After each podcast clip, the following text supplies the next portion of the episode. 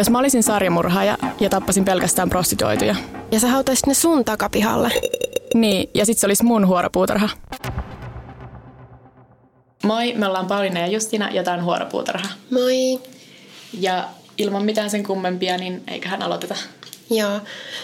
Mä pääsen mun keissin pariin ja mulla on taas vanha kunnon sarjamurhaajuttu, joka on tapahtunut meidän lempparisarjamurhaaja osavaltiossa, eli Kaliforniassa. Myös semmoisena lemppari aikana, eli 70-luvun lopussa. Sarjamurheen kulta-aikaa. Kyllä. Ja mulla on siis tota, The Hillside Strangler, Pakistan Stranglers. Mm-hmm. Eli Mähän, rin, mähän rinnekuristajat. se on sen hillsidinkin Joo.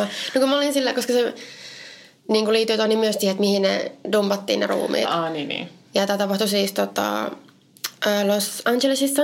Ja niin kuin se, tämä Hillside Stranglers tulee niin kuin siitä, että se oli niin kuin lähellä sitä Hollywood Hillsia. Tai niin kuin sillä alueella, mihin ne jätettiin yleensä ne ruumiit. Ja tässä on siis kaksi murhaajaa, ja ne oli serkukset Kenneth Bianchi ja Angela Buono. Ja ne siis kidnappasi, raiskasi, kidutti ja tappoi kymmenen nuorta naista Losissa. Ja tota, vähän taustoja. Eli tämä Bianchi muutti 1977 New Yorkista Losiin asumaan sen serkkuunsa kanssa. Ja tota, tämän Bianchin sanotaan olleen teini-ikään asti yökastelija Joo, Ding. Okay. Ja että olis, oli myös semmoisia niin huhuja tai niin semmoisia niin kuulupuheita, että se olisi lapsena tippunut kiipeilytelineestä, mikä olisi aiheuttanut sille suurehkon päävamman. No niin. Ding ding. Ja tota, toi Bianchi oli adoptoitu ja sen biologinen äiti oli ollut prostituoitu, joka oli antanut sen Bianchin adoptioon tai niin antanut sen pois, kun se oli ollut vain kahden viikon ikäinen. Ja sanotaan, että sillä Biankilla oli ollut niin kuin vaikea suhde naisiin koko elämänsä ajan, mikä on taas... Sekin hyvin tyypillistä. Kyllä. Ja tämä Bianchi meni naimisiin lukioaikaisen tyttöystävänsä kanssa heti, niin kuin, tai niin kuin high school sweetheartinsa kanssa heti, kun ne oli valmistunut. Mutta se avioliitto kesti vain kahdeksan kuukautta. Ja se Bianchi yritti myös niin kuin käydä psykologian ja niin kuin, mä en tiedä, police science, miten tämän voisi suomentaa mut semmoisia kursseja niin kuin yliopistossa, mutta ei oikein pärjännyt niissä. Ja se yritti myös hakea töihin poliisilaitokselle, mutta ei päässyt.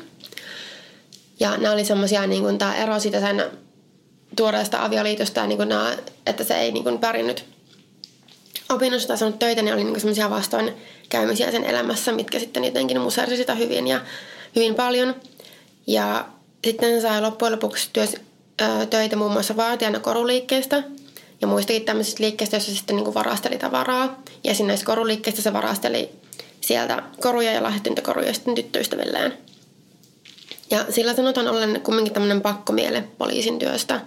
Että just se haki niin kuin monta kertaa, että se olisi halunnut työskentelemään niin kuin poliisiksi tai poliisilaitokselle, mutta se ei päässyt. Ja sitten just työskenteli esimerkiksi vartijana. No siis toi sama oli sillä co-ed-killerillä. Että se haki myös poliisivoimia, kun se ei päässyt, niin se hengasi siellä poliisien baarissa. Että se, niin, sillä oli obsessio Tämäkin on joku tämmöinen Jotain joku bingaan. Sitten 75 vuonna Bianchi muutti sinne Los Angelesiin sen serkkunsa luokse. Ja tämä Angelo Buono oli reilusti vanhempi kuin tämä Bianchi, ja se oli hyvin dominoiva ja hyvin manipuloiva persona. Ja se oli nuoresta iästä asti vihannut naisia. Ding. Ja kutsui muun muassa sitten äitiään huoroksi ja muuta tämmöistä mukavaa. Mutta se oli myös silti ollut usein naimisissa ja sillä oli myös useampi lapsi. Mutta sitten ilmeisesti tämä Buono myös pahoinpiteli ja hyväksikäytti lapsiaan. Ja myös niitä lapsia, joita sen niillä vaimoilla oli ollut edellisistä liitoista. Hmm. Ja tota, jostain syystä tämä Buono oli silti myös tosi suosittu naisten keskuudessa. Ja myös tässä nyt on niin kuin tuli ilmi, että se on, niin oli myös suosittu prostituoiden keskuudessa, mutta silleen se, että sä oot suosittu prostituoiden keskuudessa on vaan silleen, no, sulla on rahaa, eli, mm. no en mä tiedä, no, en mä, no ehkä se oli. Ja tota, samoin aikoin, kun se sen serkku sitten muutti sinne sen vuonon luokse, niin se vuono muun muassa deittaili teini-ikäistä tyttöä. Just. Ja sai sen myös kahdesti raskaaksi. Just. Mutta mä oon ikinä, mulla ei ikinä selvinnyt, että niinku tyylin synnyttikö se sitten ne mm. molemmat lapset. Mutta mä oletan niin, koska tässä puhuttiin, että joo, sillä oli vaikka kuinka paljon lapsia ja niin kuin naisystäviä ja vaimoja ja kaikkea mm. mahdollista. Ja sitten tämä Buona esitteli sille Biankille elämäntyylien siellä losissa, josta se Bianchi niin kuin alkuun innostui ja oli silleen, että jee, on niin paljon parempaa kuin mun elämä siellä New Yorkissa. Mutta sitten loppujen lopuksi se Bianchi kumminkin asettui aloilleen, että sillä oli kuitenkin vaimo ja pieni lapsi.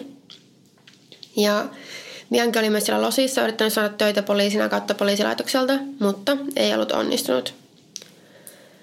Ja se alkusysäys näihin Bianchin ja Buonon murhiin oli, kun ne yritti sitten saada vähän lisätuloja parittajina. Eli ne niin houkutteli esimerkiksi nuoria karkulaistyttöjä työskentelemään niille, mutta ne käytännössä tytöt oli kumminkin, ne lähestulkoon niiden vankeja. Että ne vaan käytti niitä, että ne vaan niinku sitten paritti Kuulostaa niitä. tosi kivalta tyypeiltä nämä Joo, nämä on oikeasti niin, kyllä. Joo, ne oli lähestulkoon vankeja ne tytöt, mutta ne kumminkin, nämä kaksi tyttöä, mistä tässä jutussa puhuttiin, ne pääsi karkuun. Ja sitten ne Bianca vuonna oli silleen, okei, okay, me tarvitaan lisää tyttöjä. Joten ne kysyi muutamalta paikalliselta prostituoidolta, jotka ne tunsi, ainakin yhdeltä nimeltään Deborah Noble, niin kun, että okei, okay, me tarvitaan lisää tyttöjä, mistä me niitä saadaan. Niin ne osti sieltä Deborahilta tricklistin, jossa siis mä luin kaksi versioa. Että yhdessä versiossa oli, että se oli niin lista miehistä, jotka niin käytti näitä prostituoitujen palveluja. Mm-hmm. Ja toinen versio oli, että se oli niin lista nimistä niin naisista, jotka toimii prostituoituina. Okei. Okay. Mä en tiedä, kumpi on oikea. Ja sitten se Deborah tuli tuomaan sen listan ystävänsä Jolanda Washingtonin kanssa. Ja sitten se lista paljastuikin huijaukseksi. Eli ilmeisesti siinä ei ollut oikeaa tietoa jommasta kummasta ryhmästä. Mm. Ja Bianchia Puono sitten tietysti vähän suuttui. Ja sitten ne, ne halusi kostaa, mutta koska ne ei löytänyt tai ne ei tiennyt, mistä ne löytäisi sen Deborahin, ne kosti sille Jolandalle. Eli ne murhasi sen Jolandan 17. lokakuuta 1977 ja jättivät sen ruumiin paikallisen hautausmaan lähistölle. Tästä sitten heti eteenpäin seuraavien viikkojen aikana kaksi muuta ruumista löydettiin suht läheltä niitä, tätä ensimmäistä ruumi, ruumista ja suht läheltä toisiaan.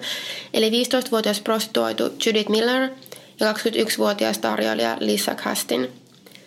Ja ne kaikki uhrit oli kuristettu sidelangalla.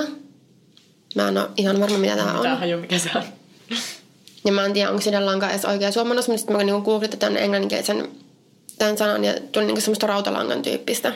Okei, okay, joo. Matskua. Tai niin mä ainakin ymmärsin. Ja tota, sitten esim. Juditilla ja Lisalla oli ollut kaulassa, siis kaulassa ja ranteissa ja nilkoissa jälkiä siitä langasta. Ja nämä uhrit oli siis myös raiskattu. Mutta sitten, koska kaksi näistä kolmesta uhrista oli prostituoituja, niin nämä tapaukset ei hirveästi herättänyt huomiota tai huolta. Joo, mihin me ollaan ennenkin Joo. podcastissakin. Tämä on silleen, okei, okay, no prostituoituja häviää mm. tyyliin Niinpä. high risk lifestyle ja mitä näitä nyt on. Ja se oli ainakin niin kuin osittain sen Biankin ja Vuonon tarkoitus, että ne ajattelivat, että no, no ei kukaan huomaa, mm. jos niin kuin niitä alkaa katoamaan yhtäkkiä. Sitten vain muutamia päiviä tämän viimeisimmän ruumiin löytämisestä poliisi saa ilmoituksen kahden nuoren naisen ruumiista. Ja ne oli taas löytynyt sieltä Hollywood Hillsin alueelta. Ja ne taas paljastui 12-vuotiaaksi Dolores Sepedaksi ja 14-vuotiaaksi Sonia Johnsoniksi. Ja nyt alkaa ihmiset olemaan vähän silleen, että no tässä oikeasti on jotakin niin kuin kamalaa nyt tapahtumassa. Täällä on varmaan sarjamurhaja niin, liikkeellä. Niin, noin nuoria tyttöjä nämä niin, uhrit. Siis niin. joo, tämä 12-vuotias oli niin kuin näiden nuorin yeah. uhri. Ja taas kuten näitä aiempiinkin uhrien kohdalla, niin oli selvää, että näitä murhia ei ollut tehty sieltä, siellä paikassa, missä ne ruumiit löytyi. Ja lisäksi esimerkiksi raahausjälkiä ei löytynyt sieltä alueelta, mistä sitten poliisi alkoi epäilemään, että okei, tässä todennäköisesti on kaksi tekijää ainakin, tai enemmän kuin yksi, koska mm. se ei olisi muuten sanonut niin kuin niitä ruumiita liikutettua sinne, sinne alueelle ilman mitään muita jälkeä, niin kuin mitään raahausjälkeä tai mitään tämmöisiä jälkeä. Ja sitten noi, niin kuin media oli tässä vaiheessa antanut tälle murhaajalle levinimen The Hillside Strangler. Mutta tässä vaiheessa ilmeisesti ei ollut julkista tietoa, että niitä on todennäköisesti kaksi niitä murhaajaa. Joten tässä vaiheessa niin kuin kaikki muut tai niin kuin kansa luuli, että on vain yksi. Mm. Ja totta kai oli pieni paniikki päällä. Ja niin kuin ihmiset teki sitä, mitä ihmiset tekee tuommoisessa just silleen, että osti parempia lukkoja tyyliin. Mm. Ja kanto rupesi kantaa aseita ja niin kuin veitsiä mukanaan. Ja osti isoja koiria. Ja niin kuin, Joo, okei. Okay. Tosi tämmöinen panic move, mikä tuolta mä ymmärrän. Mm. Mutta joo. Ja joo, niin kuin ne ihmiset alkoi ymmärtää, että kyseessä on sarjamurhaaja tai useampikin, varsinkin kun kaikissa näissä, kaikki, kaikki nämä naiset ja tytöt oli murhattu samalla tavalla, tai niillä oli samanlaisia niin kuin jälkiä, ne oli murhattu samalla tavalla. Sitten tästä vielä seuraavan kolmen viikon aikana Bianchia vuonna murhasi vielä kolme muuta nuorta naista, jonka jälkeen näihin murhiin tuli tauko. Ja elattiin sitten epäillä, että ehkä ne on lopettaneet jostain syystä. Mutta sitten tästä pari kuukautta eteenpäin tästä viimeisimmästä murhasta, helmikuussa 78 poliisit löyti jälleen uuden ruumiin ja oli Cindy Lee Hudspethin ruumis ja se oli kokenut siis saman kohtalon kuin nämä muutkin nuoret naiset, minkä lisäksi se ruumis oli tungettu sen oman auton takakonttiin ja auto oli sitten ajettu alas jyrkänteeltä. Hmm. Ja sen verran tästä, miten nämä miehet sitten niin kuin houkutteli, tai miten ne sai nämä niiden uhrit, oli, että ne monesti esitti poliiseja. Tai että niillä mun mielestä oli niinku semmoisia niinku feikkivirkamerkkejä, mitä ne käytti, mikä taas niinku liittyy siihen sen Biankin pakkomieleen, mielteeseen siihen, niinku haluaa olla poliisi. Mä oon välillä miettinyt, tota, että jos mä olisin jossain tilanteessa, missä tuli sille poliisi juttelemaan mulle, niin sit, jos mä olisin silleen, haluan nähdä sun virkamerkin. Mutta en mä tiedä, miltä näyttää niin. niinku oikein virkamerkki tai millä mä niinku sen todistan. Kato, se voi olla jostain, jostain niinku semmoisesta jostain aprillista ostettu semmoinen niin. niin kuin lasten joku Niinpä. virkamerkki ja mä oon silleen okei. Okay. Koska mä oon niin leffoista oppinut, että pitäisi kysyä silleen, että no saisinko nähdä sun virkamerkki, mutta sitten katsoisinko mä sitä vaan silleen, äh, okei. Okay. Niin. Mä oon oikeasti joskus miettinyt tota, koska oon niin lukenut tämmöisiä niin. juttuja. Ja sitten mä oon, että jos toi tulisi niin vastaan tyyliin Suomessa, niin mikä on ehkä vähän epätodennäköisempää. Mutta sillä jos mä voisin niinku soittaa heitä numeron alle sillä, että hei, tässä on tämmöinen tilanne, mitä mun pitäisi tehdä. Niin, että onhan niillä jotkut numerot niin niin. kaikilla poliisiautoilla ja jollekin, että voisi sitä varmaan kysyä, että Mm. Onko nämä nyt niinku tämmöiset ihmiset, jotka täällä on? Mä luulisin, että Suomessa se ei ole niin. Niin, niin ja kyllä mulla Suomessa on semmoinen aika vahva luotto kuitenkin, että olisi vaikea esiintyä poliisina, mutta en mä tiedä. Niin. En tiedä. Mutta joo, ne oli esittänyt poliiseja, tai jos ne uhrit oli sitten, kun osa oli prostituoituja, niin ne sitten esitti, että ne oli niin kuin kiinnostuneet näistä naisten palveluista. Ja sitten ne oli vienyt ne uhrit sen vuonon asunnolle, missä ne sitten raiskasi ja kidutti niitä eri tavoin, muun muassa antamalla sähköiskuja ja niin kuin pistämällä niihin piikillä, siis niin kuin ruiskulla muun muassa jotakin niin kuin aineita, kuten jotain puhdistuskemikaaleja. Joo. Että ne oli oikeasti tosi ällöttäviä Joo. tavoja, millä ne kidutti niitä. Ja lopulta siis niin kuin sitten kuristaa ennen kaikki uhrit. Näiden murhien tapahtuma-aikana poliisilla oli siis tosi vähän vihjeitä siitä, minkä, tai minkä perusteella ne yritti löytää niitä tekijää tai tekijöitä. Että sen ne niinku ties, että on todennäköisesti kaksi tekijää. Ja yhden profiilin mukaan tämä tekijä olisi, tai tekijät olisi niin valkoihoinen 2-30 mies, joka oli sinkku tai eronnut, mutta siis ei asunut naisen kanssa. Normaali, niin kuin älykkyydeltään normaali, työtön tai teki jotain satunnaisia hanttihommia, oli kylmä, passiivinen ja manipuloiva. Ja oli todennäköisesti rikkoneesta perheestä – joka oli, ja niin kuin oli myös kärsinyt niin kuin väkivallasta varsinkin naisten toimesta. Ja tämä on jotenkin niin semmoinen niin kuin cookie cutter sarjamurhaaja niin, profiili, että sitten jotkut näistä, niin kuin, jotka toimin tässä keissä, oli ollut vaan silleen, että aha, okei, okay, että täytyy siis valita 30 valkoinen mies, joka vihaa äitiään. Helppo mm. homma. Silleen, Mut niitähän on silleen Hollywoodissa täynnä varmaan. Niin, sille, tämä on varmaan niinku just se pointti, että niinku, kuka ei ole tämmöinen. Silleen niitä löytyy tästä meidän poliisiasemalta jo silleen kymmenen. Joku lukenut sitä profiilia silleen, ei minä. vaan minä. Sitten öö, yksi hauska yksityiskohta.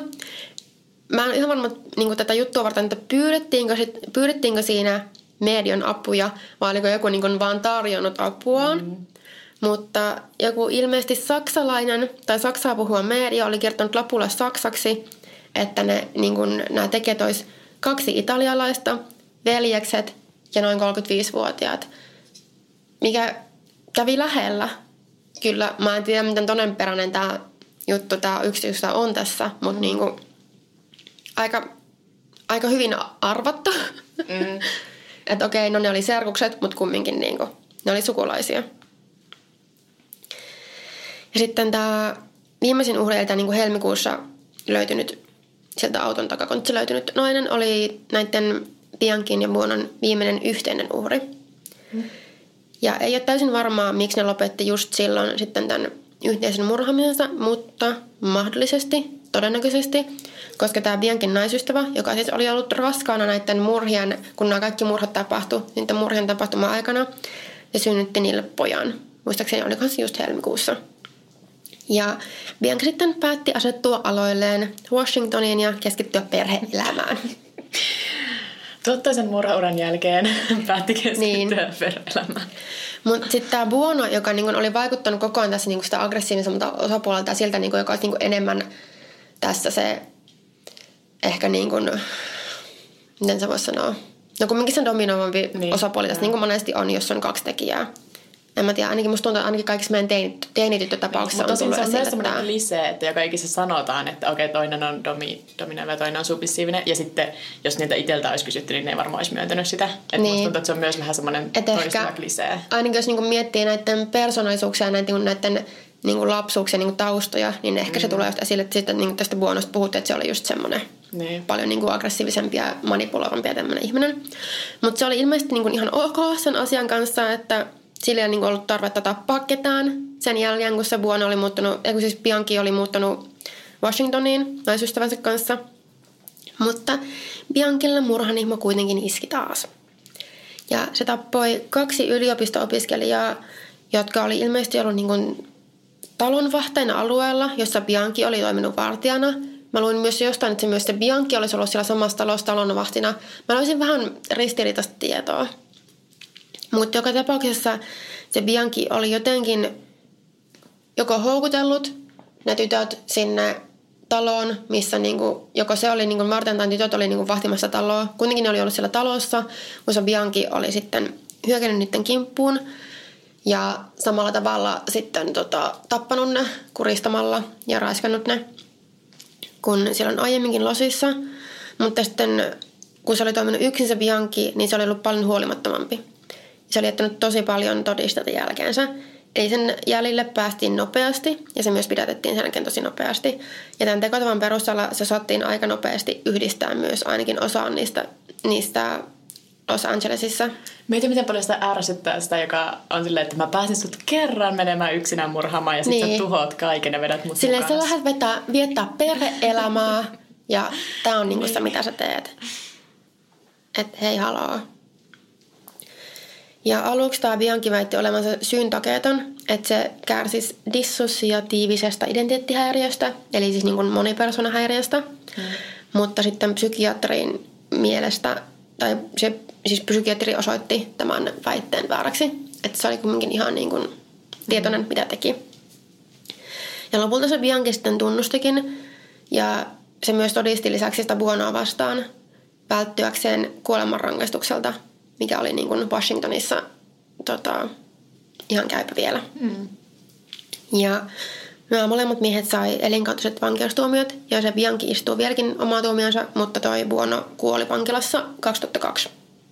Mutta ilmeisesti mun mielestä tämä Bianchi on vielä on elossa ja vielä istuu tuomiotaan. Se on kyllä aika pitkään ollut vankeudessa. Joo. Tai ja siis sietääkin kyllä, mutta... Joo, tässä on vielä semmoinen yksityiskohta, minkä mainitsen, koska mä oon mennyt tehdä tästä, minkä mä nyt mainitsen tämän jutun tästä ihan oman jaksonsa, mutta ehkä mä, ehkä mä mainitsen tämän, tämän tässä yhteydessä, että mä en tee sitä omaa jaksoa, koska siitä ei hirveästi löydy tietoa. Et myöhemmin on epäilty, että Bianchi olisi syyllinen myös New Yorkissa 70-luvulla tapahtuneisiin niin sanottuihin aakkosmurhiin. Ah. Ja, jossa kolme nuorta tyttöä kuristettiin ja raiskattiin. Ja kaikkien näiden tyttöjen etu- ja sukunimet alkoi samalla kirjaimella. Eli on niin Carmen Colon, Wanda Walkovich ja Michelle Manza. Lisäksi jokainen näistä tytöistä löydettiin niin kaupungista, jonka nimi alkoi samalla kirjaimella kuin niiden nimi. Eli tämä Carmen löydettiin Chargevillesta, sitten Wanda löydettiin Websteristä ja Michelle Macedonista. Mikä on niin, niin... Toi on semmoinen, että jos jossain leffassa, niin mä olisin silleen niin epäuskottavaa tai niin, niin. olisin liian kaukaa haettua. Jotenkin toi tekotapa on niin, niin tommonen spesifi. Mm. Et ilmeisesti jotakin aihetodisteita on löytynyt tukea tätä epäilyä, että tämä Bianchi olisi syyllinen, mutta se ei ilmeisesti virallisesti ainakaan ikinä ollut syytettynä. Ja mä en tiedä, pystytäänkö sitä sitten ikinä todistamaan, kun esimerkiksi yksi epäilty, joka oli tässä keississä, ää, tässä aakkosmurhissa, niin teki itsemurhan. Mm. Eli niin kuin jos, se, jos se vaikka niin kuin olisi ollut se syyllinen, niin sitä ei saada ikinä tietää. Niin. Ellei nyt sitten tämä, joka on nyt vielä vankilassa hengissä, se on siis se, joka, joka on epäilty tästä, eikö niin? Joo. Joo. Eli se voisi periaatteessa vielä tyyliin tunnustaa kuolivuoteella. Ja sitten jos se tietää sitä yksityiskohtia, mitä pelkästään se syyllinen voisi tietää, Niin. niin sillä voisi sitten selvitä. Joo. Mutta nämä mä oon mennyt, tai mä oon miettinyt, mä tekin näistä aakkosmurissa ihan omansa, koska nämä on just sen takia, että tässä on tämmöinen tosi outo. Niin, tää, miten, on. et ei se voi olla sattumaa, miten nämä uhrit on valittu. Ei niin. Kyllä jotenkin tosi hullua. Mm. Tai kun tosi joku tämmöinen criminal minds-tason homma. Niin on, paitsi se olisi tosi huono jakso mun mielestä, kun mä olisin silleen, Niin, silleen, ihan liian kaukaa, liian että Ei sitä ikinä tapahtuisi, paitsi se tapahtui oikeasti. Jep. Ja sitten varsinkin, jos se on yhden ihmisen tekemä. Koska siinä on aika paljon niin sitä, että sun pitää etsiä semmoista sopivaa mm. uhria. Ja sitten kartalta tulin katsoa joku paikka, minne sä voit dumpata. Vai oliko se, että se asuu siellä kaupungissa? No kun mulla on ihan selvinnyt, niin kuin, että... Koska, mä se en olisi vielä vaikeampaa. Joo, koska oli vaan niin kuin mainittu siinä lähteessä, missä mä luin tästä, tästä Mm. Losin tapauksesta, niin, niin kuin oli mainittu. Mutta miten se on löytänyt ne uhrit? Miten se on niin kuin tiennyt? Tämä on ollut 70-luvulla, se on voinut katsoa mistään Facebookista silleen, että hei Puhelin, tässä on niin kuin... Mutta oli lapsia. No, totta. Kuka tietää? Mm. Ihan hullua. Kuitenkin tässä on joku salaliitto ja se onkin, tai entäs se on vaan urbanilegenda? mulla on välillä tulee sellaisia, kun mä luen jostain murhista, niin mulla oikeasti tulee semmoinen olo, että entäs mä vaan menen johonkin tosi monimutkaisen urbanilegenda ja sitten mä puhun siitä podcastista niin oikeana murhana, ja se Niin. jotenkin tosi noloa. No en mä tiedä, semmoistakin voisi kyllä olla mielenkiintoisia. Mä voin tehdä joskus spesiaalijakso, missä puhutaan vaan urbanilegendoista. Tai murhista, jotka ei oikeasti tapahtunut, tai oli vaan silleen niin kuin huhuja. Niin. Niin kuin silloin kerran, kun mä olin silleen, hei nyt mä löysin täydellisen murhaton, tää on niin hyvä. Sitten mä olin silleen, okei, okay, tää on vaan niin kuin joku tämmönen tekastu juttu jollekin India-kauhuleffalle. niin se olikin vaan viraalimainos. niin. Jota ei ikinä edes tehty, koska se ei sano jossain niin kuin tarpeeksi. India kauko ei Niin. kerätty rahaa. Se oli vähän liian hyvä juttu ollakseen totta. Mm. Mikä? Joo, tää oli mun keissi tällä kertaa.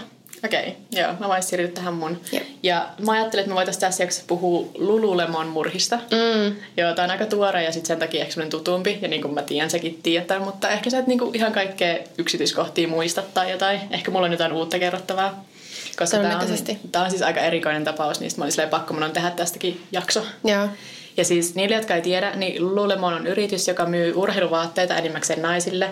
Ne on tunnettuja niiden joogahousuista, luksushinnoista ja sitten semmoisesta tietystä kulttimaisesta vibasta, mikä on niinku siellä niiden fanien ja ehkä työntekijöidenkin ympärillä. Joo. Se niin kuin jos mä mietin Lululemonia, niin kuin mä, okei, okay, mä en enää mietti Lululemonia ilman, että mulle tulee mieleen murhat, mm. mutta niin kuin, Niin, se on niin semmoista, niinku, ne on siis ihan superkalliita tuotteita. Joo. Ja sitten siinä tulee se niinku imago, kun ne ostaa. Mm. Ja toi Lululemonin entinen toimitusjohtaja on myös sanonut vaikka mitä typerää. Ja se koko yritys on ollut mukana vaikka missä skandaalissa. Mutta tämä Lululemon murha on niinku ehkä se semmoinen tunnettu tapaus, mikä voittaa kaikki aikaisemmat somekohut ja muut semmoiset. aivan varmasti. Tämä koko vyyhti alkaa, kun maaliskuun 12. päivänä 2011 Lululemonin työntekijät saapuu avaamaan niiden liikkeen, joka sijaitsee Beth, Bethesd, Bethesdassa, Marylandin osavaltiossa Yhdysvalloissa. Siinä liikkeen avausvuorossa ollut työntekijä saapuu liikkeelle ja huomaa heti, että jokin on vinossa, että se liikkeen ovi on auki, valot on päällä, tavaroita heitetty ympäriinsä ja se on niinku semmoinen, että joku on selvästi ollut siellä liikkeessä ja riehunut tai niinku siirtänyt tavaroita. Mm-hmm. Ja se työntekijä pyytää apua paikalle sattuneelta sivulliselta, joka oli jonottamassa Apple Storeen muistaakseni. Koska siinä on samana päivänä tuli julkaistiin joku iPad 2 tai mikä olisi ollut 2011 vuonna. Just. Mutta se oli mainittu tosi monessa, että siinä oli Apple Store vieressä, mikä kertoo vähän, että millaista aluetta se oli. Niin, että jos siellä on Lululemon ja Apple Store. Okei, okay, no Apple Store ei niinku, Niin. no en mä tiedä, no mut Lululemon on niin semmonen. Niin. No sit tota, se paikalle sattunut mies ja tämä työntekijä menee sinne liikkeen sisälle ja ne löytää sieltä kaksi naista. 30-vuotiaan Jane Morin, joka on kuollut, ja 29-vuotiaan Britney Norwoodin, joka on sidottu nippusiteillä ja jolla on pinnallisia haavoja päässä ja käsissä. Ne molemmat liikkeet on kyseisen Lululemon liikkeen työntekijät. Molemmat liikkeet. molemmat naiset mm. on kyseisen Lululemon liikkeen työntekijöitä ja ne ei ollut sulkemassa liikettä edellisenä iltana. Ne soittaisi totta kai poliisit heti sinne, ja kun poliisit saapuu paikalle, niin Britney kertoo kauhistuttavan ja tosi yksityiskohtaisen tarinan kahdesta mustiin pukeutuneesta miehestä, jotka tunkeutui liikkeeseen, raiskasi molemmat naiset ja pahoinpiteli niitä, lopulta murhaten Janen. Tämä on niin... Okei, mä tiedän mihin tämä on mutta kun tämä on niin, tämä juttu on niinku... Niin. Ah, Ja siis tässä just, että se on tosi yksityiskohtainen se tarina. joo. Ja tämä Bethesda on tosiaan semmoinen hieno asuinalue. Ja ne on niinku sekin, että siellä on ollut moni liike kertoo jo sen. Ja sitten se tieto siitä, että siellä alueella liikkuisi kaksi, niinku kaksi murhaajaa, aiheuttaa tosi suuren paniikin. Ja taas ihmiset ostaa kaikkia itsepuolustusvälineitä ja turvasysteemejä ja mm. jada jada. Koiria. No suunnilleen. Mutta sitten ne poliisit alkaa heti vähän epäillä tätä Britneyn, Britneyn tarinaa. Et ensinnäkin se, että miksi Britney haavat on niin pinnallisia, mutta Janella on yli 300 eriteltävää isku- tai viiltohaavaa, Jesus Christ. jotka on tehty ainakin viidellä eri aseella ja joista suurin osa keskittyi päähän. Ja tästä liikkeestä on rikospaikkakuvia, tai ainakin jotain, mikä olevansa rikospaikkakuvia. Ja ne on jotenkin tosi kammottavia, koska näiden luulemon liikkeiden sisustukseen kuuluu semmoiset tsemppaavat mietelauseet seinillä. Ja sitten on tosi outoa nähdä joku olkoon jokaisessa päivässä onnellisuuden siemen slogan. Ja sitten verisiä jalanjälkiä tai raahausjälkiä siinä maassa. Ei kauhea. Koska siis oli todisteta siitä, että Jane oli yrittänyt ryömiä pakoon takaovesta kesken pahoinpitelyn. Mm. Niin siellä näkyy semmoisia raahautumisjälkiä. Britney myös kertoo, että se olisi raiskattu käyttäen liikkeessä ollutta puista henkaria, mutta sitten sairaalassa ei löydetty mitään todisteita tästä. Ja sen houstkin oli niinku viiletty auki haaroista, mutta sitten ne teki niinku reipkitin sairaalassa, eikä ollut mitään todisteita niinku seksuaalista pahoinpitelystä, Joo. mikä on vähän jännä. Ö, Lisäksi outo yksityiskohta rikospaikalta on se, että sieltä löytyi jalanjälkiä, jotka oli Reebokin kengästä koko 48, ja tähän täsmäävät Reebokin kengät löytyi sieltä liikkeestä sisältä. Oli niinku semmoiset, näiden kanssa voit sovittaa housuja, että näet niinku mihin se lahja loppuu. Joo. Ja on vähän erikoista, että joku tulisi liikkeeseen, laittaisi siellä olevat kengät jalkaan, murhaisi jonkun ja sitten jättäisi ne kengät vielä sinne paikalle. Myös Britney puhuu kahdesta miehestä ja siellä oli vain yhden miehen jalanjälkiä. Joo. Myös sitten sen Janan, eli sen uhrin autosta löytyy Britneyn DNAta, mutta kun poliisi haastattelussa kysyy, että tietääkö Britney millaista autoa Jane ajaa, niin Britney vastaa, että ei tiedä. Ja poliisit kuulustelee Britney uudelleen, mutta se pitäytyy tarinassaan. Ja sit tässä vaiheessa poliisi alkaa kuitenkin olla silleen, okei me ollaan niinku ehkä juttelemassa epäilylle eikä niinkään uhrille. Et koska tässä on niin paljon tommosia, joo. mitkä ei mätsää. Niin paljon tämmöisiä niinku, aukkoja tuossa tarinassa, mm. just semmoisia epäyttäviä yksityiskohtia. Tai niinku, mä just mietin, miten se voi, niinku, esim, jos se niinku sanoo, että okei, no mun raiskattiin jollain niinku, tylin henkarilla, ja sitten kun se kumminkin menee sairaalaan, niin sieltä tehdään reipkit, niin et, kyllähän se niinku, huomaa, että onko se tapahtunut. Niin. Mutta sitten toki jos ne poliisit oli myös silleen ehkä se on traumatisoitunut tai jossain stressitilassa, mutta sitten koska se niinku toistaa sen saman tarinan vielä monta päivää myöhemminkin, Joo. niin sekin on vähän outoa. No sitten viisi päivää myöhemmin Britney Norwoodin sisko ja veli ottaa yhteyttä poliisiin ja sanoo, että ne tietää Britneyn salaavan jotain yksityiskohtia murhasta, mutta painottaa, mm. että se salaa niitä vaan, koska se pelkää, että murhaajat etsii sen käsiinsä, jos saa tietää sen olevan hengissä. Ja nämä sisarukset sanoo, että Britney on kertonut niille murhaajien pakottaneen tämän siirtämään Janan autoa. Että sen takia sieltä olisi löytynyt sitä DNAta sieltä autosta. No sovitaan uusi haastattelu ja Britney saapuu seuraavana päivänä poliisilaitokselle ja se tuo ne kaksi sisarusta mukanaan. Ja sitten siellä Britney kertoo, että kesken ryöstön ja pahoinpitelyn miehet olisivat käskeneet Britneyn siirtämään Janan auton ja Britney totteli. Ja kun poliisi kysyy, että no miksi et tässä vaiheessa niin pyytänyt joltain apua tai soittanut poliisille, koska se oli useamman korttelin päässä yksinään liikkuvassa autossa. Niin se on vähän jännä, että siinä vaiheessa vielä. Plus miksi ne olisi käskenyt sen siirtää sitä autoa? Mitä No. syy siihen oli? Se oli vissiin parkkeerat jotenkin silleen, että sieltä olisi tullut joku sitten kyselemään, että miksi sä oot tuommoisella parkkipaikalla. Okei. Se, mä, niin kuin, mä, mä en ihan varma, koska Britney ei sanonut antaa niin kunnon syytä vissiin sille.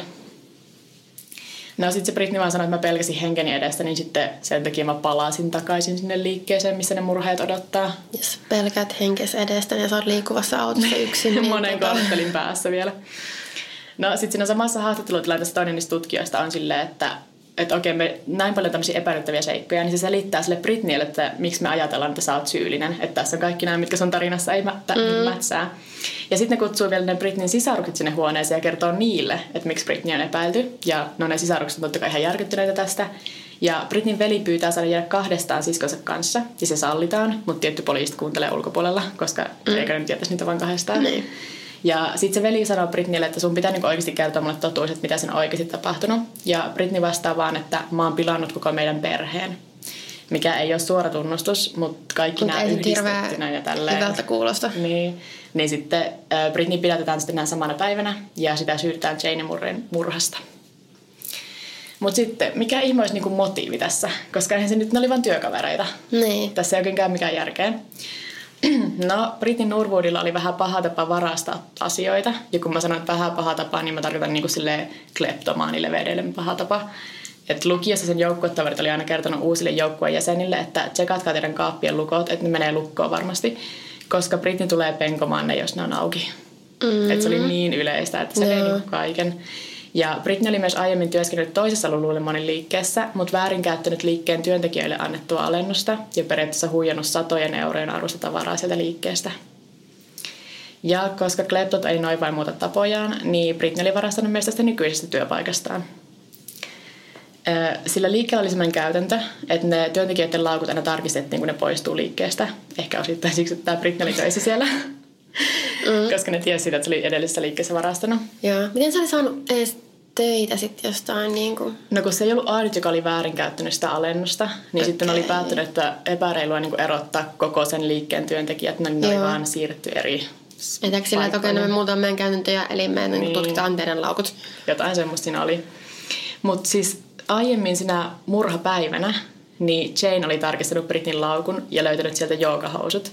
Ja Britnillä ei ollut kuittia näistä ostoksista, mutta se kertoi Janeille, että kuka työntekijä oli silloin ollut kassalla. Mutta kun Jane soittaa tälle nimetylle työntekijälle, niin se sanoi, että se ei myynyt sinä päivänä Britnille housuja. Eli niin se jäi kiinni varastamista taas. Joten sitten vaan epäillä, että se Britnin motiivi tälle murhalle oli se, että ei se halunnut jäädä varastamisesta kiinni taas uudelleen. Tämä on niin kuin, miten tuommoisen ison kunnon vyhdin se keksii sen ta- tai niinku se murras ihmisen leikkin sen takia. niin. Ja siis tämä just on, että oikeudessa puolustus yritti nojata vahvasti siihen, että tämä ei ollut suunniteltu murha, vaan Britnillä vaan napsahti päässä, koska sitten ne sai sen niinku laskettua tyyliin niinku toisen asteen murhan, tai niinku, se ei ole sitten niin vakava. Että niinku, ehkä se Jane oli vaan sulkemassa sitä liikettä ja sitten ne oli niinku joutunut, ajautunut riitaan siitä, että Jane oli sanonut jotain siitä varkaudesta. Ja sitten niinku, siinä oli, ne oli tapellut tai jotain ja se oli vahingossa kuollut. Mikä silleen, kun miettii sitä väkivaltaa, mitä oli päähän ihan vahingossa. Joo, sitten tässä on vielä se ongelma, että sinä iltana, kun ne naiset oli sulkenut sen liikkeen, niin ne oli jo lähtenyt kotiin. Niin sitten siinä vaiheessa Britney oli soittanut niiden yhteiselle työkaverille ja pyytänyt Janein puhelinnumeroa, koska oli mukaan unohtanut lompakkoisen sisälle liikkeeseen. Ja se tarvitsi niinku sen Janen tulemaan avaamaan sen oven, koska Britneyllä ei ollut avaimia sinne liikkeeseen. Varmaan myös sen maineen takia. Mm. Ja, eli se niinku houkutteli sen Janen vielä palaamaan sinne suljettuun liikkeeseen ja sen kun se oli lähtenyt, mikä mun mielestä kuulostaa enemmän niinku suunnittelulta. No siis todellakin. Että mm. jos sä oot jo, vaikka niillä tosi riitaa silloin, kun ne oli vielä töistä sulkemassa liikettä, niin olette molemmat on lähtenyt pois siitä tilanteesta. Niin, ja silti se on niinku palannut. Niin. Ja, mutta siis okei, okay, toki toi just se väkivalta, niin kuin mitä sen on käytetty, niin se on niin rankkaa ja silmitöntä, että jos mäkin olisin niin puolustusasianajaja, niin varmaan mäkin nojaisin johonkin psykoottiseen episodin tai johonkin, koska onhan toi niin kuin ihan hullua just jonkun varastamisen takia. Niin, mutta sitten se, no, no okei, okay, toi väkivalta voisi mennä semmoiseen, mutta sitten just, että miten se on niin suunnitellut sit sen lopun, että okei, se on itse tehnyt itselläänkin jotain vammoja. Joo, ja siis mä mietin sitäkin, että se pystyy murhan jälkeen sitomaan itse ja makaamaan tuntikausia siellä niin. liikkeessä Janen ruumiin vieressä sen tyyli verilammikossa vaan. Niin, ei, ei... Pakko siinä on olla jotain, niin kuin, että se Britney ei ole ehkä niin kuin, okei okay, semmoisella tavalla, tai niin kuin jotain siinä on pakko olla silleen, en, en mä oikein tiedä. Mm. No, mutta lopulta tammikuussa 2012 Britney Norwood tuomitaan elinkautiseen ilman mahdollisuutta ehdonalaiseen, mikä on niin kuin suuri rangaistus, minkä sä voit saada tuolla mm. Marylandissa. Siellä ei ole kolme rangaistusta. Okay.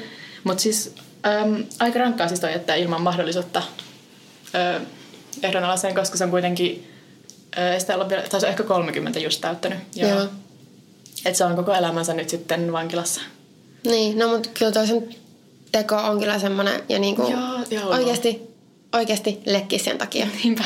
Lululemon leggingsin. Niin. Mä en tiedä, oliko se, niinku sit, se olisi myynyt niitä eteenpäin, että se on niinku sit saanut rahaa, koska pakko sen ollut taustalla jotain, että se on raha-ongelmissa tai jotakin. Et, niin. Etkä se nyt oikeasti vaan sen takia, että sä oot kleptomaani, niin sitten sä vietitään noin kallista ja sitten murhaat jonkun. No mä tiedän, jos se oikeasti on semmoinen niin pakonomainen, että sä, sä vaan niin kuin viet tavaroita. Niin, no se tavaroita. Niin. Ja sitten se sen veli kertoi myöhemmin tarinan siitä Britnistä, että joskus kun Britney oli ollut lapsi, niin se ja sen isä oli ollut ajamassa jonnekin, Britney siis ja sen isä. Ja sitten niillä oli loppunut ylin bensa tai hajonnut auto, niin ne oli jäänyt siihen tien varteen ja isä oli sanonut Britneylle, että oota tässä, mä käyn hakemassa jotain bensaa tyylin tuolta huoltoasemalta. Ja kun se isä oli palannut sinne autolle, niin Britney oli vaan lähtenyt. Se oli vaan liftannut kotiin siitä.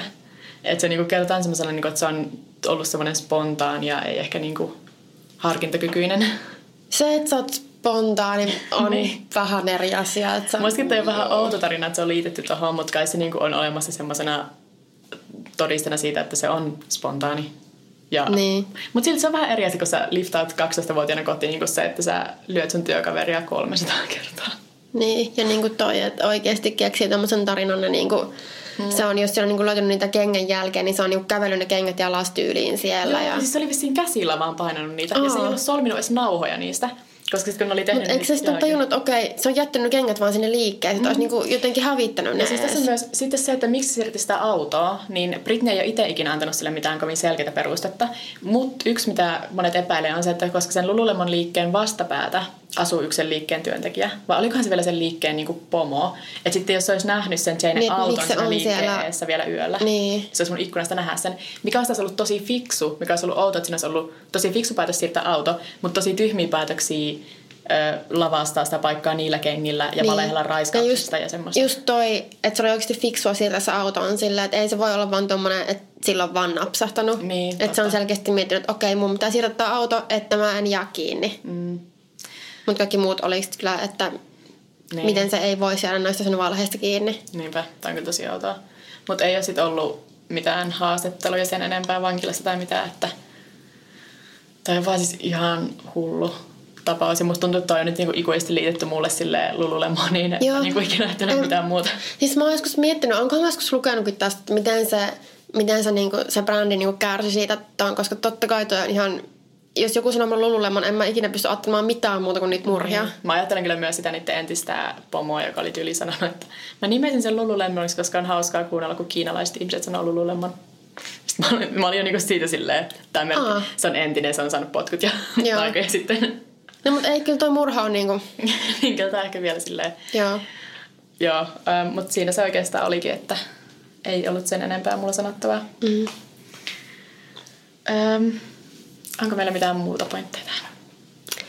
Ei taida olla. Okei, okay, no sitten nämä perinteiset, että meillä voi laittaa sähköpostia huoropuutarha.gmail.com tai sitten voi laittaa Instagramissa tai Twitterissä viestiä. Mä oon Pauliina Kiero. Ja mä oon Pekoni. Plus meillä on myös nyt meidän huoropuutarhalla oma IG-tili. Sitä ja. voi myös seurata. Joo, ja se on vaan ihan näitä huoropuutarhaa. Joo. Me yritetään keksiä jotain päiviteltävää sinne. Saa Joo. vähän nähdä, että mitä keksitään. Mm. Joo, kiitti, että kuuntelit. Kiitti. Bob. Hey, Bob.